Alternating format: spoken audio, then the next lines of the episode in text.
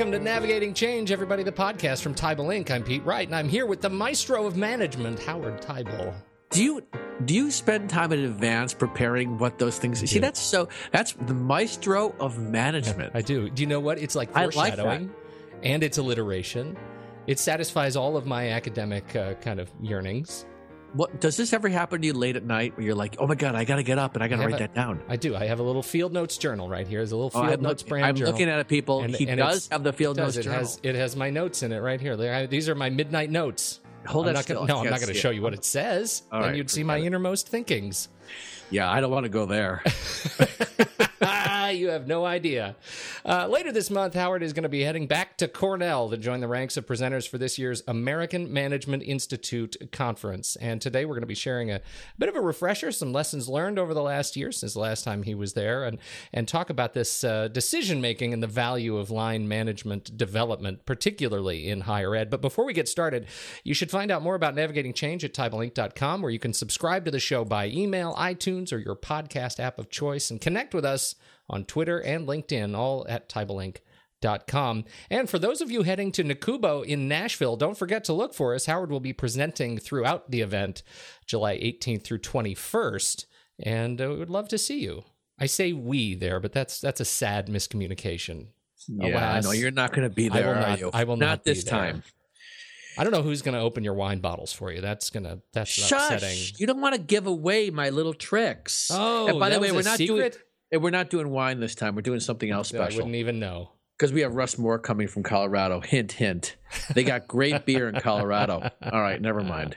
All right. So the American Management Institute is coming up July 27th through 31st at Cornell University, co-sponsored by friends of the show, EACUBO. Uh, this it- it's a professional conference. This uh, AMI, Howard. It's for line managers, department heads, other leaders across the higher ed organization. But I don't see senior board leadership. I don't see senior business officers called out on the list anywhere. And so I have this big question: Is this audience ready for the Howard Teibel experience? Uh, uh, the the short answer is yes. They are ready. So let me let me tell you. Uh, here's what's great about this Cornell experience is that you know we all know there's there there are people in every one of our organizations that have the title, they got the name, they got the look. They're right. They're the ones that are in charge. They're they're pushing the buttons, telling people what to do. These are the people getting the work done. Mhm. This is who comes to this conference. And and what's wonderful about it last year was the first year i did it i believe. I think that's right. And the focus there was and it was on this similar topic but i've had a year to continue to refine this which is how do you as a team make effective decisions? And there's a way of breaking out the different conversations you need to have. So i had this epiphany this morning right Yeah. when i'm doing when i'm at the gym and every one of us by the way should find those places what what is your place by the way where do you go to have your epiphanies pete this is really an important conversation it's separate but real quick Yeah, no, I it, too. It's it's uh you know when I walk, you know, I'm big into uh, step tracking. I'm tracking my steps, you know. So I put the phone in the pocket and I go for long walks, and uh, and in the shower. Shower is always a good place for me. That's the only place that's really silent for me. So See, for me, I don't. See, I I put music on my head, and and when I'm at the gym, and, and I'm and I'm saying this for any listener, look for look for those places and find ways to discipline yourself, to be in situations where you can have those insights that don't come in the normal course of the day. So I'm I'm in the gym and I'm the elliptical and I'm working up a sweat, and usually when I'm in that state, things just sort of pop. And I was watching, and part of it was watching this video and this woman was talking about the difference between attitude and behavior and the sort of the conventional wisdom is change your attitude and behavior will follow. And i've been actually saying that. I've been playing a video over the years this guy who talks about um, attitude. And i and i agree with this on some level but i think in it when i look at my own behavior and my own success it really is about changing behavior and then that has an impact on attitude. Now i think this is really an important behind the scenes piece that we're going to talk about at the conference. And that is, in the end, you're going to learn a lot of interesting things, I think, right? From not just me, but other speakers. But in the end, if you don't change your behavior in some capacity, none of it's going to make much of a difference. right, because you have the return from conference problem, right? You get back into the real world and your behavior doesn't change because you're back into the track. That's right. So to me, it's it's it's a question of intentionality. We all have places where we've been successful, and we're going to talk about that. I'm going to ask the people in the room, and I'm going to be doing this increasingly, whatever level you're at. You know, whether you're a college president, or you're a director, or you're a vice president, or if you're working in IT, whatever the story is, what do you need to do so that you can step into that next thing. And we all know what those next thing are. It often requires taking a risk, right? One of the wonderful quotes I heard uh, Alan Zimmerman say is, "If you want something better in your better in your life, a new job, happier family life, whatever the story is, sometimes you have to take a risk." And when it comes to trying to produce change in the workplace, behavior is everything are we willing to step out of our normal way of looking at things? Are we willing to say, you know what? That's not the problem. You know, we sit down and we defer to the group to determine what the problem is. But what what I've discovered, and we're going to talk about this at the conference, is how do we really know what the problem is? Are we looking at a symptom or are we really discussing the root causes? And there's a decision making process that I'm going to lay out for the group, and they're going to give them a chance to talk about and work in small groups to learn how to use this tool to have more robust conversations. But the heart of it is are you willing to change yourself? Are you willing to step into that next thing?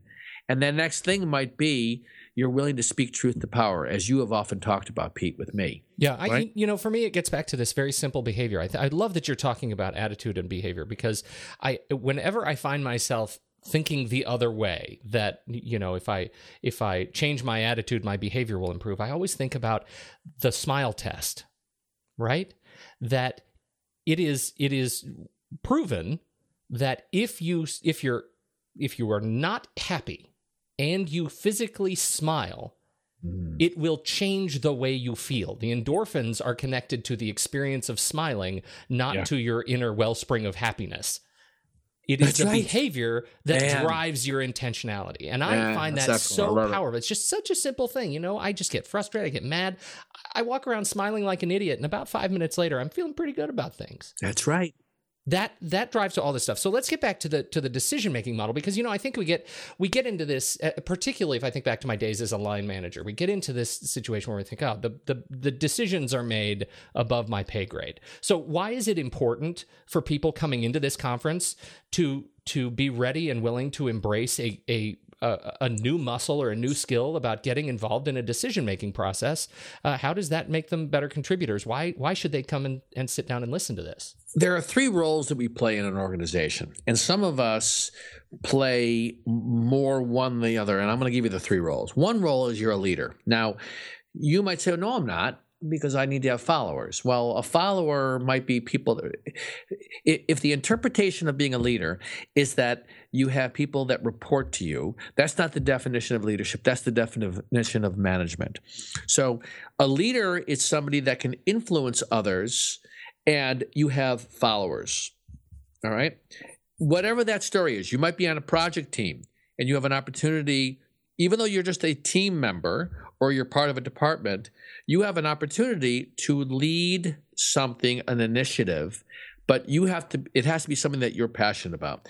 Another task that we, another role that we play is as manager, managing tasks, right? We all have to do it. No matter what level organization we're in, we're a manager. And the third level is, aside from that concept of leadership, having followers following us down a path, is the strict idea of thinking, we need to influence a change.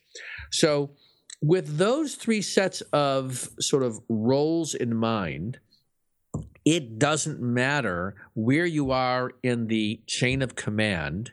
You are a member of a team that I can tell you more often than not needs individuals to step up and either identify the elephant in the room or something that we should be doing that nobody's saying.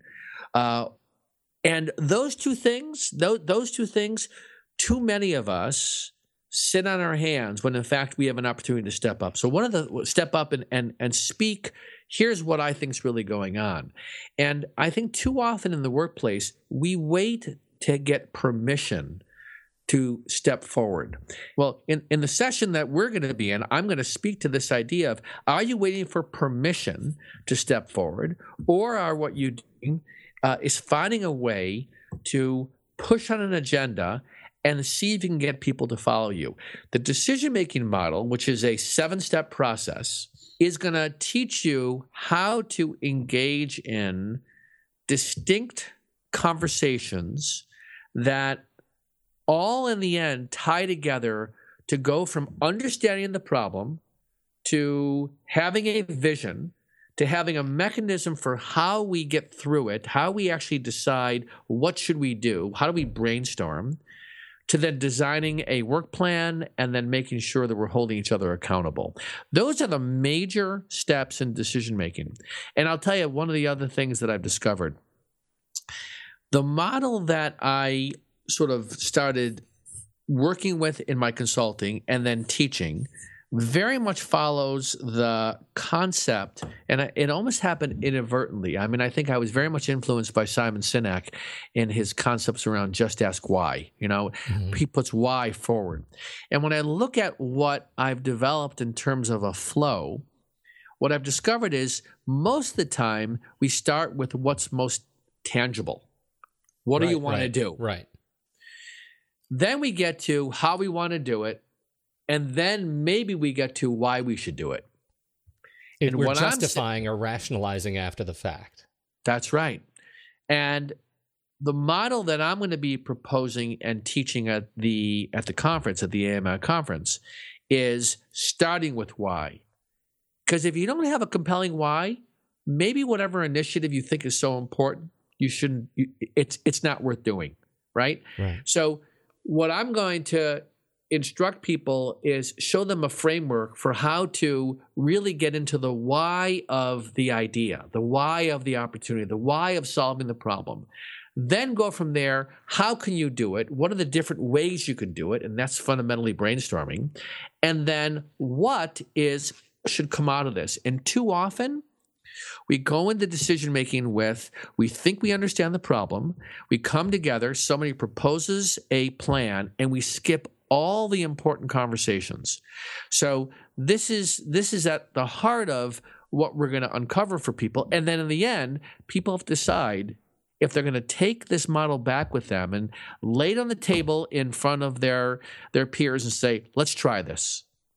That it's a risk to do that, right? You walk into a team. Some people, I can't tell you the number of times people have said to me, you know, I wish I had this six months ago when I started the project. Well, you know what? Nine times out of ten, you're you're going to be in the middle of something and you have to integrate something new. This is an opportunity to take this approach and weave it back in and inspire people to be able to uh, engage or experiment with with uh, with this approach. I, I, you know, and that's one of the things I love about the the approach in general. And I would just say that if you haven't been through the, this experience, or if you haven't, if you don't have a model for um, you know, figuring out your why you're taking on projects before you get into the meat of the project management itself. There is real benefit in taking a step back and and answering that question, why are we here? What is it that we're hoping to get out of this project? Because even if you come to the same conclusion that we're doing the right thing, you have just taken ownership of yeah. that process, right? You have taken ownership in the in in what you are doing every day, and that increases the investment in vision increases the investment in motivation, uh, and and in the end, I think creates better work. Yeah, and I think people are looking for this. I mean, they're looking for ways to break up the monotony of how we normally come together and meet. Yeah. You know, there's there's a lot of you know, there's in a sense I think the the you know the NBC show The Office was built on a premise of what it's like to work in a in an office environment, mm-hmm. right? There's the con all the dysfunction that goes on, and the yeah. dysfunction is fundamentally that we've got so many different agendas going on at the same time, and pulling people together to have one conversation, and or to be able to to make sure we're all in the same conversation is so interesting. If you watch teams, 10 people will be talking the same, about the same topic and if you t- if you stop them and say all right what what are you trying to get at right now? You went around the room, you would discover inevitably the group is having different conversations at the same time, thinking they're all talking about the same thing, and they're not. Exactly. It's it's fascinating, uh, and I think it's a real it, it's it's a real empowering. And I think the challenge for people is to say, how do I take this back then and institutionalize this. And this is where taking a risk comes into play because, you know, this is the classic dilemma with people that go to conferences, right? You go to a conference, you get inspired, and you say, you know, I wish so and so was here. So so so yeah. I can go back with them and, and the two of us can tell tell people this is what we're going to do. I got to do this myself now and in some sense conferences force people into having to demonstrate a higher level of leadership. They, it absolutely does, and I, you know that that comment, and I have said it. I'm victim of my own frustration here. I've said, "Gosh, I wish my boss, manager, whatever, was here to experience this mm. too."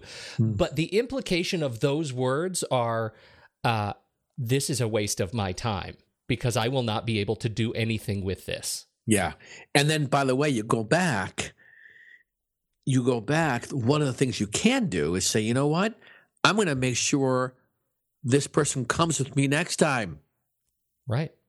Right. And, and I'll tell you, I can't, I did a workshop uh, when they, when there was the president of the school and there was their CFO and we were in small teams and the, the power of having them be together, cell phones turned off, thinking about the issues that impact both of them, uh, and how they're going to work through some strategic issues, as opposed to the CFL having to go back and explain to them why it's so important.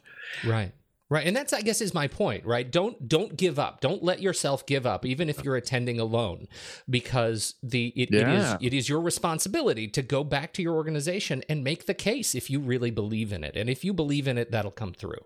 Change that behavior. Yeah, and the other thing, because I'm thinking about, well, what, what, what's exciting about this? And I think it's about breaking things up. I, I think there's too much. If you find in your organization there's too much business as usual, we're doing things the same way, and the answer to a lot of what we do is, well, that's how we've always done it.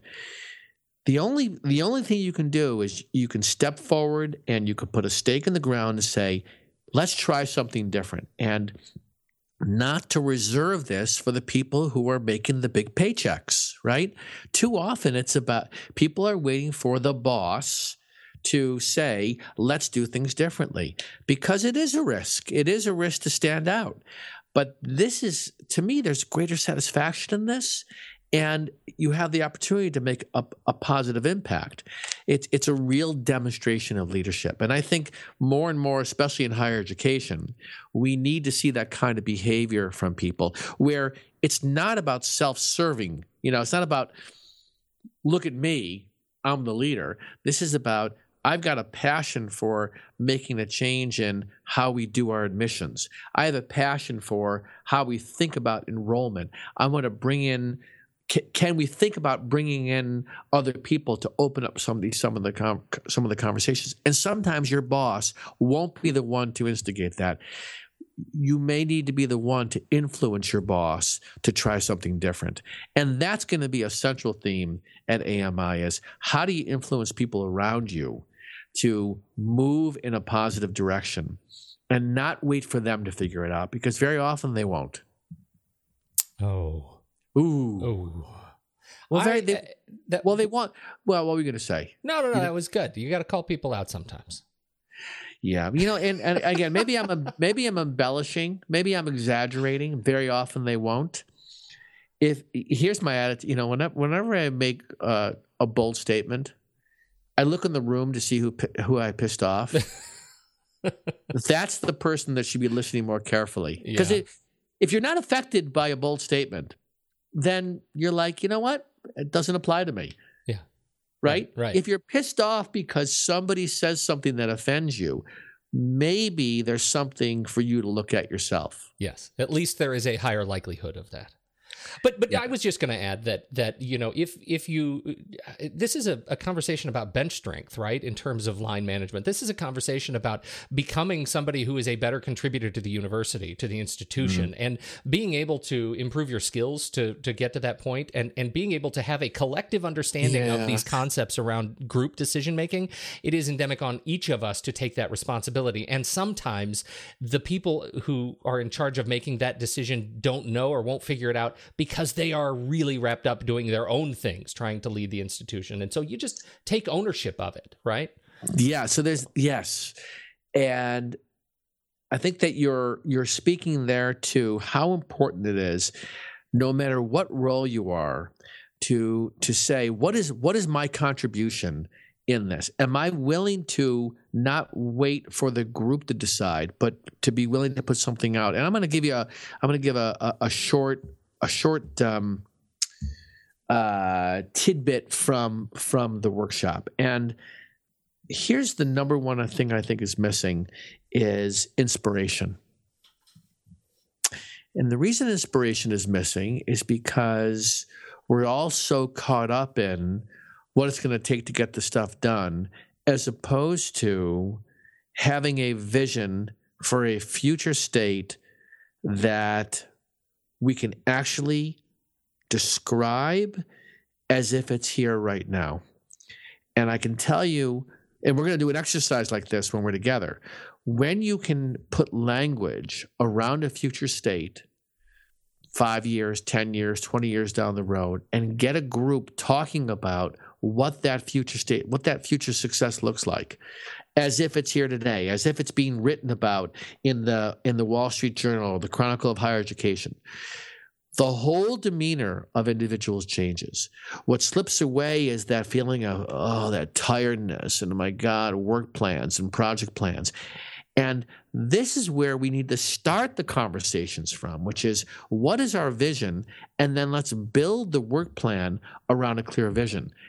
That is where we're gonna, that's where we're gonna as a group we're going to dig into. And when you when you come from that place, you end up finding that you're touching your passion and you're touching other people's passion because otherwise work is just drudgery. Right? Right.